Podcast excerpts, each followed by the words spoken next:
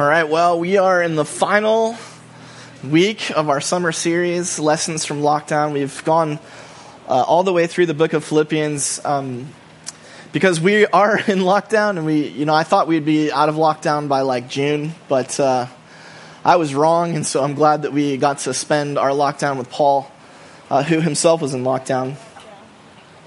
I uh, got an email this week um, a, a, lot of you, so many of you, especially, uh, you've just been begging to find out when uh, my next book's coming out, because um, I know that you really want to want to read it. And uh, great news, I got the galley proofs. Uh, they've moved back to the date of the book to April of 2021 because uh, they think that by then COVID will be over and more people will buy books. Um, but yeah, it's very exciting because I'm right at the end of the book writing process. The last thing you do as an author is you write a dedication. So you get your book all the way done. And what's interesting about books is that for the most part, especially in academia, uh, the people that you love who are part of your life never read your books. So uh, my family, uh, no one reads them. A few of you have, have, have braved the, the waters. Rachel, if you're watching from home, God bless you. Marilyn, I think, took a shot at the, at the labor of God.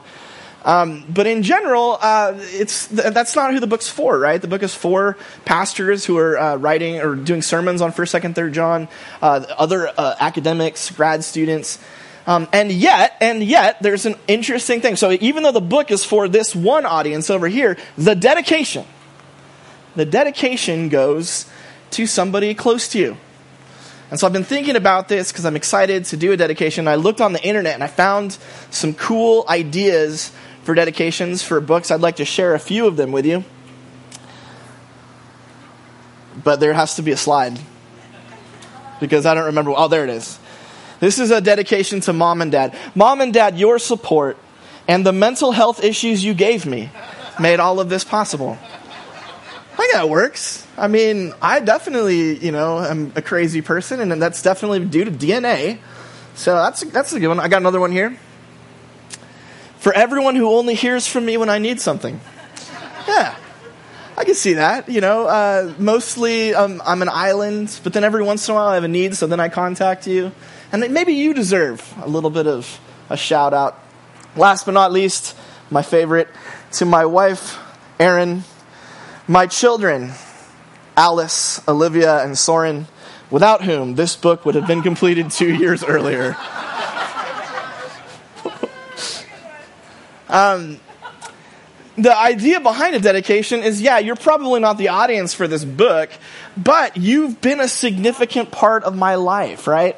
You, I want to say thank you to you. I want to praise you. I want to acknowledge you. Maybe even say sorry. Uh, there's lots of different reasons why you dedicate a book to someone, but it's usually somebody close to you, and it's very often not the actual audience of the book.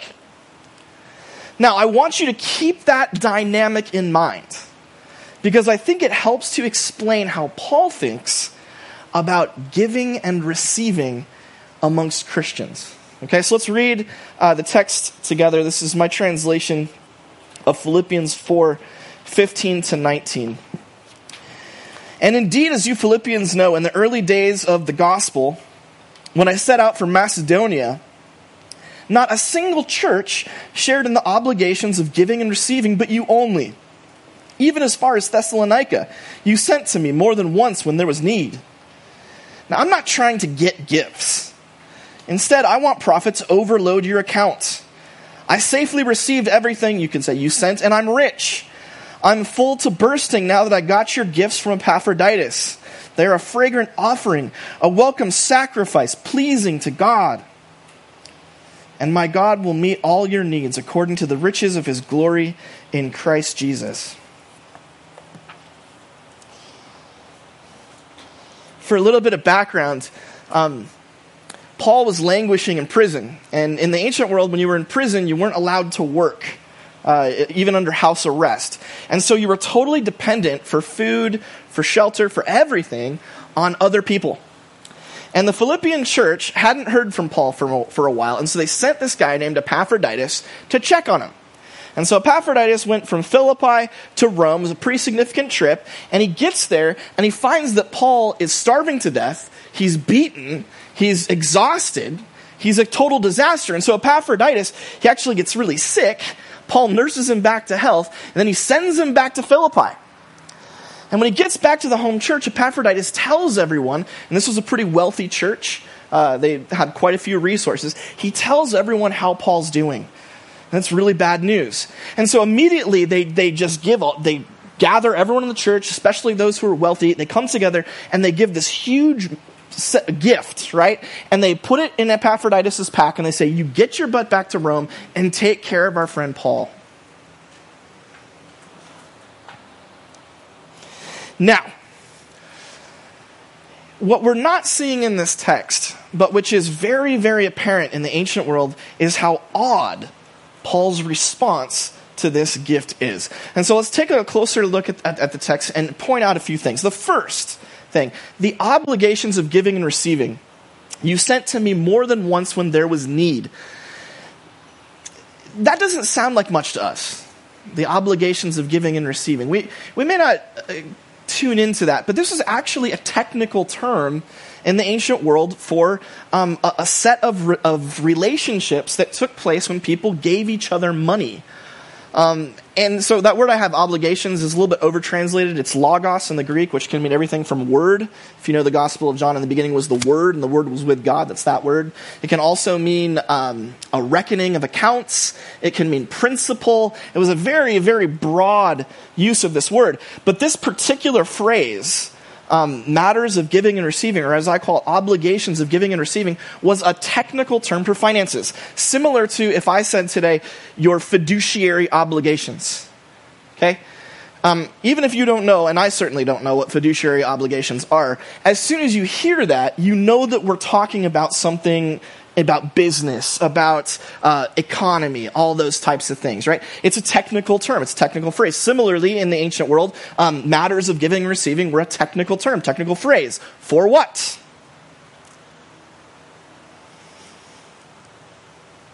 Well, some of you might have experienced um, something that, well, here's the deal. So, birthdays and Christmas, kids love it. But as adults, um, we tend to take these opportunities as a way to use our children as pawns in a larger game of interfamilial one-upsmanship. Okay, you've done this, right? So it's your uh, so it's it's your niece's birthday, right? And you're doing pretty well. And so you know that um, you know your brother is only going to be able to give the niece this or this. And so what you do is to show your brother just how much better you are. Is you buy something your niece that he can't afford, that you know your niece really wants, and she opens it up and she's like, "Oh, oh, Uncle Tom." You are the greatest relative I've ever had. And the whole time you're looking at your brother being like, What's up, dog? You see that? See what I just did? Now you owe me, brother. Right? Now you put him in your debt. Now he's like, oh gosh, I gotta figure out some way to make this right. And so he's now he's and then then, then what he does is he comes up with a plan where he's gonna do something to put me in his debt. He's gonna like I wake up one day and you know I haven't washed my car in like six years and it's it's it's sterling and he's there he's like oh I just buffed out your car no big deal uh, yeah you look like a professional like ah, thank you and so now I got to one up him again. It's, it's like a war, right? It's credit and debt. It's like, it, it, I call it the gift war. And we get involved in these gift wars because we make gifts about us and not about the people who are receiving them. Similarly, in the ancient world, there were no gifts that were gifts. Were very, very few, and really only amongst family. Gifts were a way to put someone in your debt. You, so for Paul, what happened was the Philippians, they were like, hey, Paul, we'll uh, give you a place to stay, maybe give you a stipend, you'll sup at the finest of meals, and all we ask is that you share what you know with us about the gospel. You see what they just did there? They put him in a little bit of a little bit of a bind, right? They say, "Hey, we've given you this thing, and because of the way the culture works, now Paul owes them something, and now they kind of own Paul a little bit." That's the first thing in your note sheets.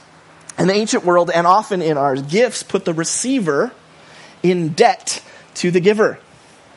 And you've probably at some point in your life been a part of something like this. You, someone's given you something and you know there are strings attached.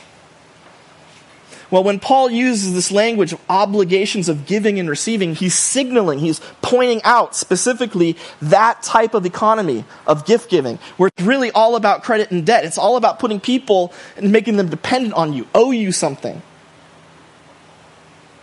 So, with that in mind, I want us to read this text again and think about what is missing. Okay, so what's missing?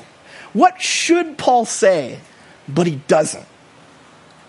And indeed, as you Philippians know, in the early days of my preaching the gospel, when I set out for Macedonia, not a single church shared the obligations of giving and receiving, but you only. Even as far as Thessalonica, you sent money to me more than once when there was need. I'm not trying to get your gifts.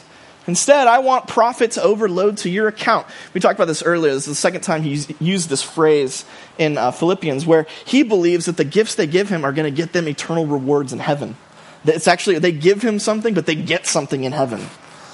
He goes on, he says, I safely received everything. By the way, that also is boilerplate in the ancient world for a letter. If someone sent you something, this phrase is always included because the ancient world was a dangerous place. And Epaphroditus was lugging, you know, bars of gold along the way. And when he gets there and he gives them to Paul, Paul has to make sure that there's a receipt saying that it got to me safely. And I want to make, so he says, I received it, everything safely, and I'm rich. I'm full to bursting. It's plerao. It's like he's, I'm topped off. There's, there's nothing more I could possibly want because you've given me so much. Now that I got your gifts from Epaphroditus, they're a fragrant offering a welcome sacrifice, pleasing to God. And, my, and this is ironic, right? My God will meet all your needs. Do they have needs? The Philippians are loaded. They're the givers, right? And Paul's like, don't worry about your needs. God's going to take care of them uh, according to the riches of his glory in Christ Jesus. What didn't Paul say?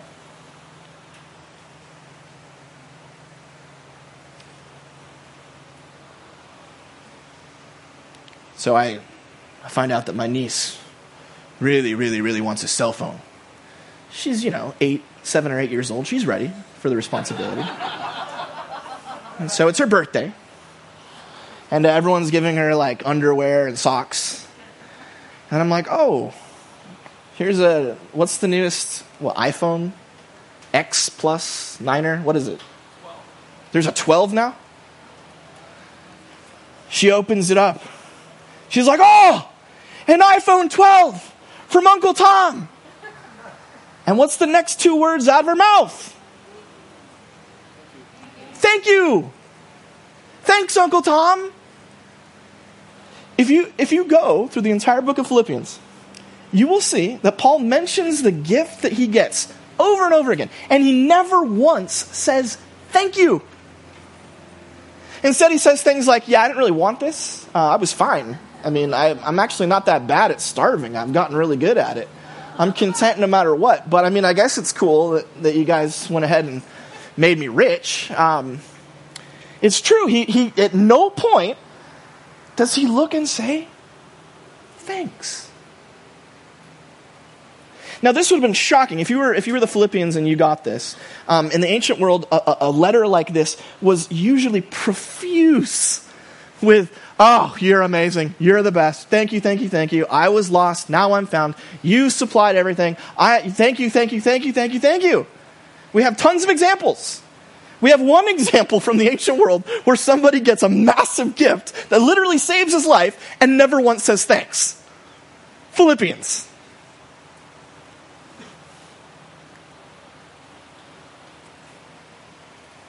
Why? Why doesn't he say thanks?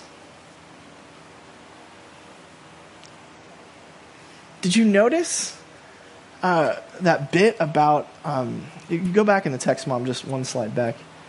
Um, did you notice this right here?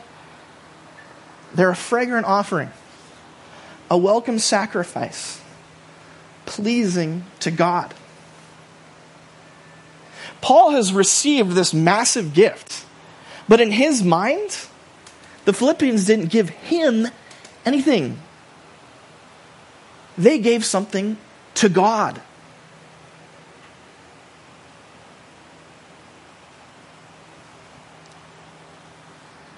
Plop, here's a whole bunch of money, Paul. And Paul's like, okay, cool.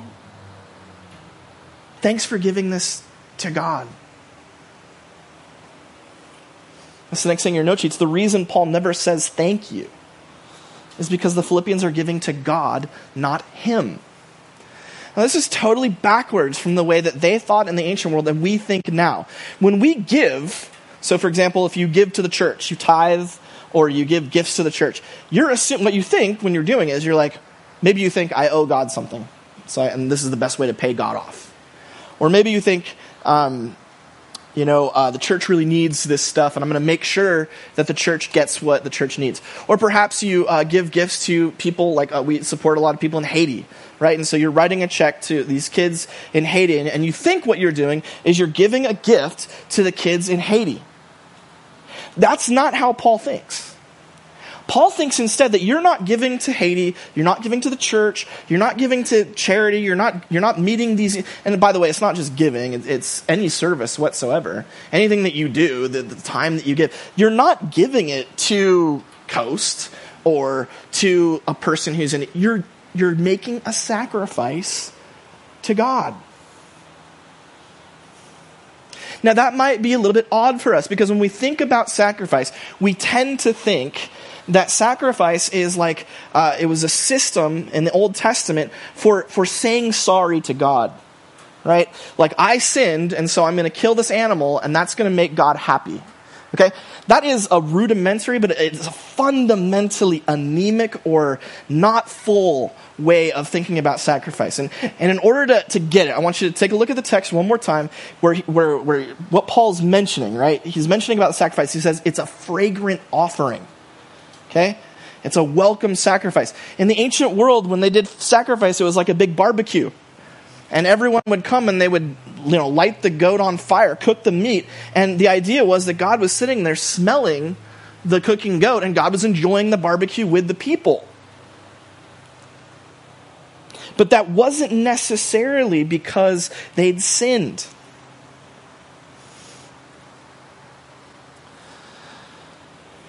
Who's, uh, who's paying $15 for the 4K version of Netflix? Just me. Okay, well, maybe. Yeah, it's, it's, yeah, we don't even know anymore, right? Like, it just gets taken out of the account. Uh, at one point, um, I got a 4K TV and I was like, oh, I can't handle only 1080p from my Netflix. And so I, I upped my, uh, my subscription. But the irony is, I watch almost nothing on Netflix except for The Office, Parks and Rec, and Community. So basically, I pay $15 a month so that I can keep watching these shows that ended like in 2009 over and over and over again. And none of them are in 4K. And honestly, I feel like it's a great deal. I'm happy to pay $15 a month to have unlimited access to The Office. I pay Disney $6 a month to have unlimited access to Toy Story 1, 2, 3, and 4. I know Toy Story better than anyone here. I watch it four times a day. I've been watching uh, The Office again, and there's this great episode where Michael Scott, the regional manager of Dunder Mifflin, is, wants to drum up business. He's having a really hard time getting uh, people to buy uh, products because they, they can't compete with online pricing. And he doesn't like the way business is done anymore. It's not face to face. It's not mano a mano. It's, it's, it's, all, it's all on the internet. And he hates it. And so he comes up with a great plan. He gets these huge gift baskets. And then he's going to go to these, these people he's going to give them a gift basket. And he's going to say, Buy my paper. And of course, that's ridiculous because uh, no one likes gift baskets. Um, you get those, uh, you know, those, it's like they're English cookies. They never go bad, but they also don't taste like anything. What are those called? They're like shortbread, yeah. So short, if you're lucky, there's Toblerone. Um, Chocolate turtles, right? Chocolate turtles. That's like the one thing everyone goes for the chocolate turtles. That's what he does. Uh, so his plan is his plan is if I if I give this gift basket, then they'll be inclined to buy from me, right? What's he doing? He's buttering them up with a gift basket. Do you know that uh, sacrifice was used to butter up God? people would go and they would be like, God, ah, really worried about the harvest this year. And they'd be like, You're awesome, God, pay attention to me. And they would kill a goat, eat it, whatever, birds. There's very different, different types of sacrifices. But they're like, God, I want you to be paying attention to me and help me out. And so sacrifice was a way of buttering God up for the big ask. What are some other things you can do with a gift basket? You can tell somebody, I've been thinking about you. Um, maybe some of you received uh, little cookies a couple weeks ago that we dropped off. That was our way, that's a sacrifice. That was our way of saying, hey, we miss you. We, are thinking about you. We, we love you, even if we can't see you all the time. That too was a sacrifice. I'm thinking about you. I like you. You'd go and you'd sacrifice to God. Uh, you could do it, uh, and I'm sorry. The I'm sorry gift basket. Uh, God, I know you love those chocolate turtles. Uh, so here, here you go. I apologize. I, it was a bad call. I made a big mistake. Please forgive me. You could even just do like a, man, you're awesome gift basket. So, like, if you you know know someone really well, you'd put together a gift basket that's really tailored to their and just and they're like, "What's this for?" And you're like, "There doesn't have to be a reason. You're awesome. I love you." There's sacrifice for that too. I'm sorry. I love you. Thank you. You're amazing. I'm thinking about you. I've got a big ask and I'm hoping you'll say yes. Pay attention to me. These are all reasons why you give someone a gift basket and are all reasons for sacrifice. So, what is Paul thinking?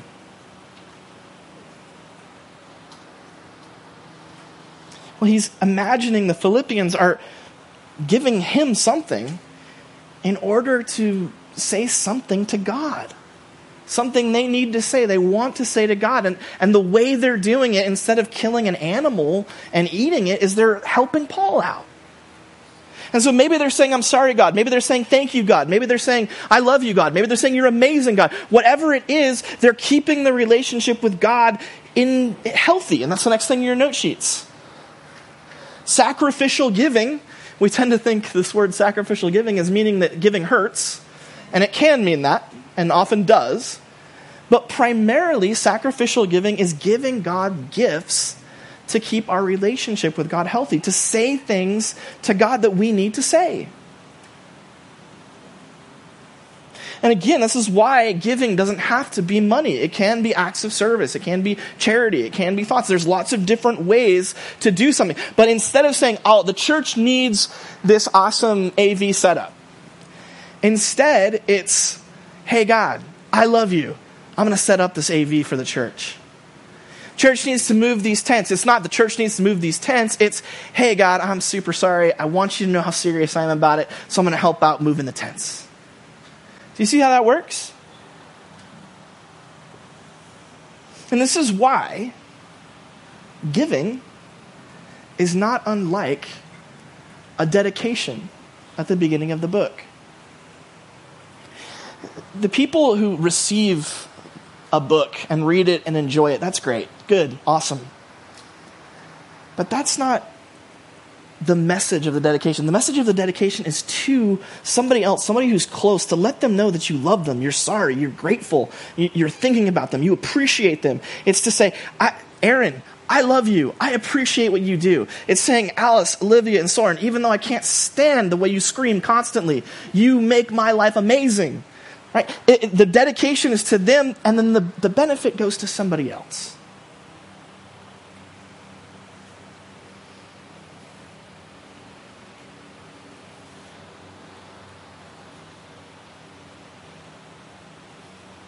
But how often do we really think about saying something to God when we give? Well, I mean, we, we, we give a recurring giving online, right? So I, what I, I guess what I'm supposed to do is I'm supposed to find out, you know, the day that it's going to get debited, and then like be like, God, this one's for this. God, thanks for that. It's complicated. It's difficult because we don't think about giving in, in, in the sense of this is my message to you, God. This is my sacrifice to you, God, to let you know how I feel and what you deserve. Instead, giving for us tends to be about the people who are getting things. But there's a danger in that. If it's all about the person who's receiving it, then you initiate these systems of credit and debt. You begin to have expectations about how this person's supposed to act because you did X, Y, or Z for them. You become disappointed and disillusioned when they fail you. You become angry and bitter. You feel like you have control.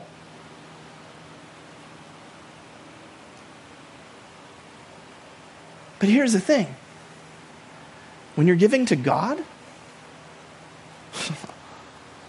you're never putting God in your debt. Like, God, I, hey, made a big gift. You're welcome. God's like, oh, I have infinite resources. I have forgiven all sin. I have redeemed you and saved you. I'm not that impressed, but I appreciate the gesture.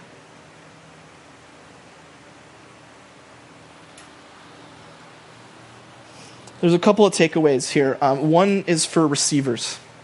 If you find that you tend to be a, a receiver, um, you tend to be someone who, who gets things uh, from others, whether that's acts of service and charity, whether it's financial assistance. Um, one question that, that receivers need to ask, and, and I'm not pointing the finger here because this is me.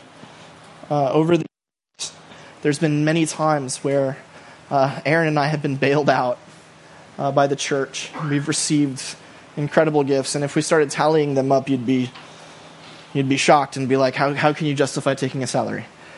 Um,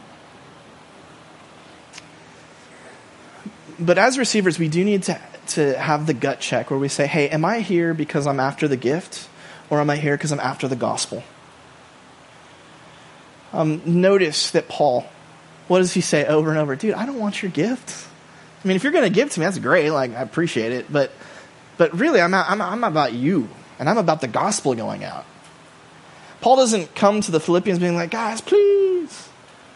Paul's sitting there in jail. He, he works as hard as he can and wherever he goes so that he doesn't need to receive gifts. Receivers, yeah, it is awesome when you get blessed. Believe me, I know. But the goal is not to get blessed, the goal is to be a blessing. and givers. Imagine that you have an opportunity to make a dedication on your book to God. Every single time you give, this is your opportunity to say to God, for, to God, because you, to God, I'm sorry for, to God, I'm so, I, pay attention to me. I, I need your help. Every time you give a gift, you have an opportunity to make a new dedication to God. And, and the gift will benefit someone, and that's fantastic. But the person who's really receiving the gift is God. And it's your opportunity to tell God what you need God to hear. Let's pray.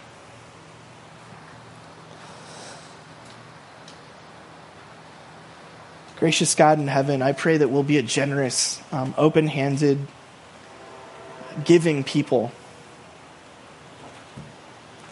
I pray that we'll um, be that way because we want to tell you what we feel. We want to praise you. We want to thank you. We want to say sorry. We want to call out and, and give you a message and show you that we're serious about it, not just words, but actions and finances and resources and time. That every time we make a sacrifice of, of anything that we have to you, that it'll be an opportunity for us to bless you. And may you use it to increase the reach of the gospel and our blessed hope. We praise you, God, for the gifts of Jesus, whose grace is unlimited and who sets the standard for what a gift can and should be. In his name we pray. Amen. Just because it's so hot, we we're we're just gonna we're gonna go without a final song. I, Doug was gracious, and I cut some things, but uh, we we recognize that it's a rough one. brothers and sisters, um, make a gift this week of time, of energy, of resources, and be conscious and say, God, this one's for you because X. Go in peace.